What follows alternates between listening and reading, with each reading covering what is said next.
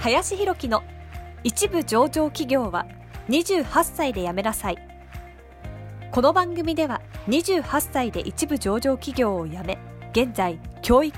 不動産事業を中心に2社の経営を行う林博樹がこれから起業独立フリーランスとして自由度の高い生き方を目指したいと考えている方向けに必要な知識マインドをお伝えしていきます。こんにちは林です、えー、本日はですねサブスク型シェアハウスというテーマで話をしていきたいなというふうに思います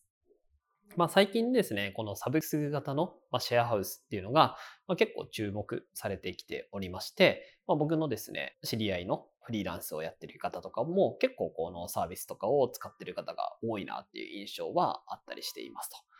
で、やはりやっぱり今の時代って本当にね、リモートワークとかで仕事がね、どんどんできるようになってきている時代なので、まあ、本当に固定のね、場所っていうよりかは本当に移動をしていくっていうのは、すごくまあいいことだなってやっぱ個人的には思ってるんですね。で僕自身もまあホテル暮らしをね、してた時もありますし、まあ、いろいろね、こう、点々としてる時もある、してることも多いんですけれども、やはりその一個のね、場所にいるだけじゃなくて、いろんなね、場所に行くことによって、また感性が磨かれたりですとか、いろいろ知れることっていうのも多いなっていうふうにも思うので、なので、まあ、やはりですね、その移動するっていうこととか場所を変えるっていうのは、まあ、すごく、まあ、人間にとって重要なんじゃないかなというふうに思います。で、これはですね、まあ、ある本とかにもですね、書いてあったんですけども、まあ、もともと人類というか人間っていうのは、こう、移動していく民族だったわけですよね。で、ある種、そういう時の方が脳が発達してたっていう風なデータもあったりするんですよね。それが、まあ、農業とかですね、そういうものが発達することによって定住するような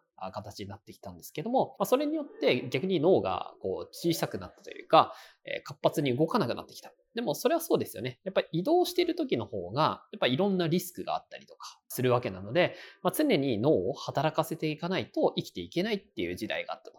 だけれども、定住することによって考えなくてもいいっていうのがあるので、これも本当にね、一長一短なんですけど、まあ、それによってこう活性化しなかったっていうのがあるのかなと。そういう意味では、どんどんこう移動してね、点々とするっていうのは、まあ、脳が活性化されるっていうふうに本当に思うので、まあ、非常にいいかなと。で、それが今ね、最初に話したんですけれども、えー、サブスク型のシェアハウス、移動していきながら月いくらとかでね、こう、まあ、住めるっていう、まあ、代表的なのだと、ハフっていうサービスとか、えー、アドレスっていうね、えー、サービスなんかも出てきてますけれども、もう本当にね、月4、5万とかで点々とできるというふうにこと、ことを考えたら、本当にね、今フリーランスでパソコン一つでできるような状況にある人に関しては、まあ、絶対ね、僕がもっと若かったりとか、駆け出しだったら絶対使ってるなっていうふうに思っていますし、まあ、僕自身もね、なんかそういう類のシェアハウスをね、なんか作っていこうかなっていうふうにも思っていたぐらいだったので、まあ、ぜひね、こういうサービスは若い方は利用されるといいんじゃないのかなっていうふうに個人的には思っております。はい。ということでですね、本日もありがとうございました。本日の番組はいかがでしたでしょうか？